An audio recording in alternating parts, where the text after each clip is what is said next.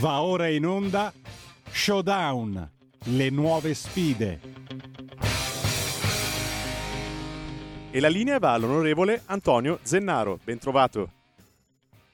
Buongiorno, buongiorno, a tutti, bentornati su Radio Libertà, la radio di chi ama la libertà, la radio che non piace al ministro Roberto Speranza. Buongiorno a tutti, oggi abbiamo ospite con noi l'onorevole Elena Murelli. Buongiorno Elena. Buongiorno Antonio, buongiorno a tutti gli ascoltatori di Radio Libertà. È sempre un piacere ritornare con voi a parlare di quello che facciamo in Parlamento, perché è importante informarvi e allo stesso tempo uh, dialogare su uh, argomenti importanti con, con te. Oggi abbiamo in Parlamento un decreto di attuazione del PNRR e poi, ahimè, arriverà, porteranno nel pomeriggio, arriverà in aula questa iniziativa parlamentare fatta dalla sinistra, Ius Cole, cioè la cittadinanza facile. Ce ne occuperemo nella prossima puntata, della prossima settimana, proprio faremo un focus su questa ennesima follia della sinistra italiota. Però oggi vogliamo parlare invece di argomenti che riguardano la vita reale, la vita concreta eh, e non le follie ideologiche della sinistra. L'onorevole Murelli si occupa ormai da anni di un tema importante di alimentazione, di problemi legati anche all'alimentazione, tutto quello che è l'ambito della celiachia. Ha fatto varie battaglie in Parlamento, ne abbiamo anche parlato qualche mese fa proprio su Showdown. Qual è lo stato delle cose? Ci sono state delle novità? Elena, com'è la situazione? Allora, purtroppo dal punto di vista legislativo non ci sono stati avanzamenti. La mia PDL rimane giacente in commissione sanità proprio perché ci sono stati dei decreti fino a questi mesi che riguardavano la pandemia e lo stato di emergenza sanitario a cui abbiamo fatto fronte. Eh, si sono quindi verificate delle code, io sto insistendo per poterla calendarizzare almeno entro la fine della legislatura e per farla almeno adottare da una Camera rispetto, rispetto all'altra. Invece ha portato degli ottimi risultati la risoluzione che abbiamo approvato all'unanimità in vigilanza RAI, in cui chiedavamo direttamente a tutti i colleghi e in particolare ci rivolgevamo alle televisioni italiane e in particolare alla uh, televisione nazionale, quindi la RAI, per poter approfondire meglio questa tematica, cosa che è stata presa subito a cuore da parte delle alte sfere della, della RAI, del Consiglio di amministrazione e quindi ci hanno dedicato uno spazio specifico tutta la scorsa settimana a uno mattina estate per um, dieci minuti tutte le mattine si è parlato di celiachia. Grazie a una mamma hanno preso come testimonial, poi hanno invitato la figlia, un'altra ragazza, un cuoco specializzato e hanno toccato alcuni punti importanti. Naturalmente ci sono state persone anche esperte come un medico o un dietologo che hanno illustrato le problematiche relative a questa malattia cronica e hanno appunto ha spiegato che l'unico rimedio per la celiachia è appunto adattarsi a fare una vita um, con una dieta senza glutine per tutta la vita.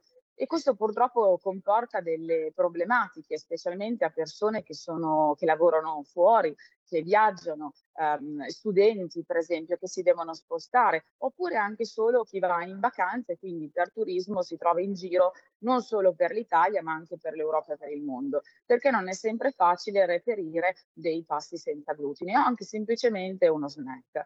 Eh, basta semplicemente che voi vi medesimate in un celiaco per un giorno durante la vostra attività lavorativa o magari durante una vostra vacanza e potete vedere che sì, è vero, concordo, rispetto a tanti anni fa, rispetto a dieci anni fa, sicuramente c'è una ampia scelta ma purtroppo nel momento in cui viaggi ehm, non trovi magari quello che vorresti, per esempio voglio di un panino e trovi magari solo lo snack o ti devi accontentare delle patatine, eh, gli altri vanno al bar a far colazione e per te non c'è niente oppure c'è solo un pacchetto di biscotti. E non sempre direttamente tutti i ristoratori o eh, gli stessi baristi sono informati. Quindi all'interno di questa trasmissione si sono toccati dei punti importanti, gli ascolti sono stati talmente alti che la RAI vuole replicare e quindi ad agosto ci saranno altre 10 puntate una mattina estate e quindi col- colgo l'occasione per ringraziare la RAI per questa attenzione perché è sicuramente importante fare formazione, informazione, scusate, e poi successivamente ci sarà anche la parte importante della formazione dei ristoratori, degli albergatori e dei futuri promotori turistici. Infatti, Elena, hai toccato un tema importante che è quello anche soprattutto del portare a casa dei risultati. Magari a volte sembrano piccoli risultati, però magari per una categoria di persone, di consumatori, è un risultato importante. Questo lo possiamo fare tra mille difficoltà, tra mille anche eh, battaglie perse, però stando in questo governo comunque hai anche diritto a tutta una serie di spazi politici, spazi di, in termini di risoluzioni, di calendarizzazioni, che se tu stai all'opposizione ti puoi lamentare, però non riusciresti a portare a casa. Lo so che eh, tanti ci chiedono tutta una serie di cose, però capite bene che con una compagine a maggioranza di sinistra è molto difficile imporre una linea. Però questo ad esempio riuscire anche a portare informazione sulla RAI, che come sappiamo è questo Moloch che non si muove, no? questo elefante, secondo me è un bel risultato. C'è un altro tema, ho visto, eh, secondo me, che è anche un po' collegato a tutto il tema dell'aumento dei costi, dei prezzi al supermercato, cioè i prodotti per eh, celiaci eh, hanno comunque un prezzo insomma, più alto eh, rispetto ai prodotti normali, molto spesso non sono ad esempio eh, scontati. Eh, questo aumento comunque un po' generale dei prezzi comunque, cioè diventa comunque molto oneroso anche per chi ovviamente oggettivamente ha un problema eh, alimentare. Come si potrebbe eh, un po' aiutare in termini anche di prezzo? perché se aumenta la farina del 30-40% capite bene che i prodotti a glutine che comunque hanno una nicchia di mercato rischiano di costare ancora di più in proporzione perché non hanno la grande massa su quale puoi spalmare il prezzo. Secondo te come potremmo fare per dare una mano? Allora, sicuramente le differenze di prezzo ci sono e sono reali, si possono vedere direttamente, sia tra un prodotto normale che tra un prodotto senza glutine. Lo stesso prodotto norm, con farina normale um, industriale costa magari 1,50 euro e il prodotto senza glutine costa il doppio se non di più. Um, questo perché da una parte io ho indagato e um, c'è una differenza di IVA su cui potremmo lavorare, perché per esempio le farine senza glutine um, non sono farine industriali, sono farine normali che però appunto non contengono per natura il glutine, come per esempio appunto la farina di segale piuttosto che uh, la farina di, mh, di, di riso per dirti. Um, queste farine hanno un'IVA che è al 10% rispetto invece alle farine normali di grano che hanno un'IVA al 4%. Quindi per già limitare um, le differenze di prezzo potremmo lavorare, fare una richiesta sul prossimo decreto possibile per poter equiparare um, l'IVA su questo tipo di farine. Per quanto riguarda invece l'approvvigionamento di materie prime, è sicuramente un problema legato al mercato. Già l'approvvigionamento di farina di, tradizionale di tipo grano um, è sicuramente un problema a causa della, della, guerra e anche l'approvvigionamento di farine appunto naturalmente senza glutine come la farina di riso uh, potrebbero scarseggiare i prezzi e prezzi aumentare. Quindi nel momento in cui andiamo a tutelare, trattare Le farine, la tutela dei farine di grano, sicuramente dobbiamo invece porci una domanda per cosa succede appunto alle farine naturalmente senza glutine e a quel punto sullo stesso tavolo porre la questione in modo tale che anche i prezzi rimangano calmierati e perché la richiesta è sicuramente importante anche per le farine naturalmente senza glutine. Eh, questo dell'IVA sicuramente è una bella proposta che eh, potremmo portare avanti quindi possiamo dire anche una cosa, cioè perché qui il tema poi lo possiamo anche allargare eh, al di là, eh, cioè oggi mh, ci possiamo dire che siamo stati un po' troppo dipendenti dall'estero, no? anche in termini di provvigionamento alimentare. Eh, quindi anche il tema che può essere anche esteso eh, alle medicine, no? c'è molto spesso il principio attivo, tanti principi attivi arrivano dalla Cina, forse magari anche andare a defiscalizzare di più eh, questi prodotti, no? aumentare anche il massimale, perché no? spieghiamolo magari anche per chi eh, la prima volta no? si approccia a questa tematica, che le regioni danno un contributo, eh, c'è anche questo tema? Sul, mm, sull'aspetto dei prodotti eh, per i celiaci. Eh, secondo te dovremmo un po' aumentare anche questi massimali di spesa, visto Guarda. che allora, tocchiamo un punto fondamentale. Allora, io vi spiego che ehm, i prodotti senza glutine sono coperti da buoni che i celiaci hanno a disposizione mensilmente. Questi buoni dello Stato garantiscono la possibilità di acquistare questi prodotti senza glutine. Ecco perché eh, da una parte il celiaco eh, non sopperisce appunto a, a questi a costi elevati dei prodotti, però tuttavia capisci bene che se i prezzi aumentano invece di comprare 10 prodotti con un buono ne posso comprare 8 e alla fine del mese sicuramente qualcosa mi manca e dovrò tirare fuori direttamente io come cittadino. Dall'altro punto di vista ci sono dei problemi su questi buoni perché i buoni sono erogati, è vero, dallo Stato, ma hanno validità regionale e non sono validi su tutto il territorio nazionale. Quindi cosa succede? Se io mi devo spostare per lavoro e quindi vivo un mese in una città piuttosto che eh, l'altro mese in un'altra città di un'altra regione, oppure sono semplicemente uno studente universitario che vivo una settimana, per esempio faccio l'università a Milano, ma vivo come nel mio caso a Piacenza, non posso direttamente comprare um, la spesa a Milano perché il mio buono non è valido. Quindi devo portarmi appresso tutti i prodotti per potermi cucinare e mangiare direttamente a Milano. La stessa cosa succede se io vado in vacanza, affitto la casa per il mese di agosto in Toscana, vivo in Emilia Romagna, mi devo fare la spesa in Emilia Romagna perché il buono non è valido. Quindi la veridità territoriale è sicuramente importante. È un argomento che va affrontato anche in conferenza Stato-Regione, perché è una questione di eh, non solo di equiparazione, ma di rendicontazione della spesa appunto di questi buoni eh, da regione a regione. Dall'altro punto di vista tu hai toccato un punto fondamentale, eh, il, il, valore di questi buoni. Allora, il valore varia a seconda dell'età della persona da uomo a donna, in base direttamente all'alimentazione che una persona può, può avere alle esigenze alimentari.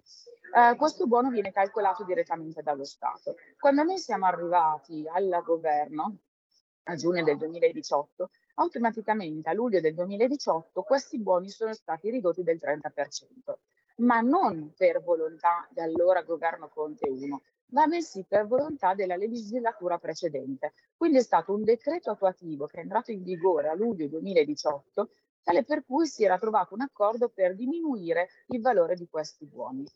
Um, riportarli sicuramente al valore precedente aiuterebbe i cittadini in questo periodo in cui i prezzi delle materie prime, quindi di conseguenza anche le stesse farine come la farina di riso, le altre farine e i prodotti con cui sono appunto fatti queste, queste farine um, comporterebbero quindi degli aumenti di prezzo e un aumento della, della, spesa di questi cittadini. Quindi sicuramente quella potrebbe essere una proposta di riportarli al valore precedente. È una proposta sicuramente che sarebbe apprezzata da tutti, da tutti i celiaci perché già eh, ce l'hanno richiesto con diversi messaggi che ricevo sui social, email, eccetera, un altro problema legato ai buoni invece uh, viene affrontato dai negozianti, perché nel momento in cui io cittadino vado a fare spesa, sì certo pago con il buono, ma il negoziante deve farsi rimborsare dalla regione e quindi dallo Stato direttamente la validità e il valore di questi buoni. Ecco, bisognerebbe intervenire direttamente sui tempi di pagamento delle regioni e quindi dello Stato ai negozianti, perché è capitato che purtroppo da una parte prima della crisi pandemica, quindi prima del lockdown, alcuni negozianti chiudessero perché i tempi di, um, pagamento di questi buoni erano veramente lunghi, quindi non venivano rispettati i 30-60 giorni canonici, ma bensì i tempi erano più lunghi e quindi con l'esborso da una parte del pagamento del fornitore, dall'altra l'incasso di questi buoni da parte e quindi l'erogazione da parte della regione barra Stato eh, non coincidevano. Il fornitore, non, il, il negoziante, non riusciva a far fronte a quelle che erano le uscite di cassa. Eh, il tema della burocrazia è un tema che riguarda, poi tocca a chi invece ha dei bisogni concreti, quindi anche su questo molto spesso eh, queste strutture burocratiche amministrative, sia da un lato anche dalle regioni, sia dall'altro anche statali, dovrebbero essere più attente ai bisogni del cittadino. Ti faccio un'ultima domanda, dopo abbiamo ahimè esaurito i tempi perché stiamo anche, fra poco andiamo anche a votare in aula. Questo tema un po' eh, della alimentare industriale, no? che può produrre tutta una serie di effetti, magari non sono direttamente correlati al tema dei celiaci, però eh, sicuramente possono, lo dicono anche eh, i medici, aumentare i disturbi alimentari, cioè un'alimentazione fatta eh, su base troppo industriale. Eh, questo Nutri-Score, questa agenda un po' ehm, strana che vogliono portare via avanti in Europa, cioè di eh, favorire magari la grossa produzione industriale, lato alimentare, magari invece le piccole nicchie, le piccole realtà, anche le coltivazioni tradizionali del grano, saraceno, tutta una serie di cose. Cioè noi concretamente ci stiamo lavorando, ci stiamo opponendo alle follie, però come potremo aiutare soprattutto in una fase di aumento di prezzi eh, i nostri produttori in questo momento, anche tra virgolette di crisi di siccità? Allora, il Nutri-Score è sicuramente una battaglia che noi stiamo portando avanti perché è veramente assurdo questo sistema che vada a riconoscere, come dicevi tu, dei prodotti industriali sicuramente più nutrienti rispetto invece al classico prodotto tradizionale ehm, che viene prodotto con prodotti naturali, quello che può essere per esempio il grana che si riceve dal, dalla lavorazione del latte piuttosto che il prosciutto, a discapito invece di prodotti industriali come la Coca-Cola che non tiene, eh, contiene sicuramente niente di, di naturale giusto per, per, fare due nomi e due esempi. Poi all'interno del Nutri-Score ci sono veramente delle assurdità dove rimani a bocca aperta quando dici scusate, ma non era la dieta mediterranea, quella dei prodotti tradizionali, quindi la classica pasta col pomodoro, piuttosto che ehm, i, nostri, i, nostri, prodotti tradizionali italiani, che eh, era la dieta principale che si doveva seguire fino a qualche tempo fa. Adesso invece che va di moda la globalizzazione, si cerca di andare direttamente ad favorire questi prodotti industriali. Prodotti industriali che portano direttamente anche alla uh, liofilizzazione della carne e la produzione della carne artificiale, perché l'idea è quella che il bovino, quindi la vacca, um, direttamente inquina. Um, cosa uh, assolutamente assurda da una parte che fa sorridere e dall'altra sì è vero produce metano però si potrebbe invece sfruttare io poi avendo collaborato nel tempo anche con uh, facoltà di agraria so benissimo le ricerche che uh, i nostri ricercatori italiani stanno portando avanti su questo fronte e anche sul, sul lato benessere animale. Dall'altro punto di vista, la tua domanda, ritornando alla tua domanda, come si potrebbe andare a tutelare il rincaro di queste materie prime e la lotta che noi stiamo facendo eh, per tutelare i prodotti, soprattutto prodotti italiani, ma anche le piccole produzioni. Allora, da una parte dobbiamo opporci assolutamente a questo sistema, valorizzare le nostre produzioni italiane, il famoso Made in Italy, cosa che il sottosegretario Centinaio sta portando avanti questa battaglia e sta cercando di andare a valorizzare in tutti, in tutti i decreti che sta portando avanti con il Ministero dell'Agricoltura. Anche perché eh, valorizzare quelle che sono le produzioni locali di grano, per esempio di uh, qualsiasi altro tipo di cereale, va direttamente a, a incentivare l'agricoltore, dall'altro la coltivazione italiana e l'utilizzo anche di materie eh, sicuramente tutelate, perché se noi andiamo direttamente a importare quelli che sono prodotti da altri paesi, eh, ci sono regole di coltivazione piuttosto anche di concimazione diverse rispetto a quelle italiane che sono sicuramente molto più restrittive e garantiscono una qualità migliore rispetto ad altri paesi. Quindi ancora di più andiamo a tutelare e a proteggere quelle che sono le coltivazioni italiane e il lavoro dei nostri agricoltori. Elena, grazie, davvero sei stata veramente specifica nei tuoi interventi, quindi penso che a casa abbiano apprezzato. Sicuramente un tema che dovremmo portare avanti anche qui su Showdown, di cui insomma riguarda centinaia e migliaia di italiani. E grazie davvero e noi con Showdown ci vediamo la prossima settimana. Grazie a tutti e a presto. Grazie a te Antonio. Avete ascoltato Showdown, le nuove sfide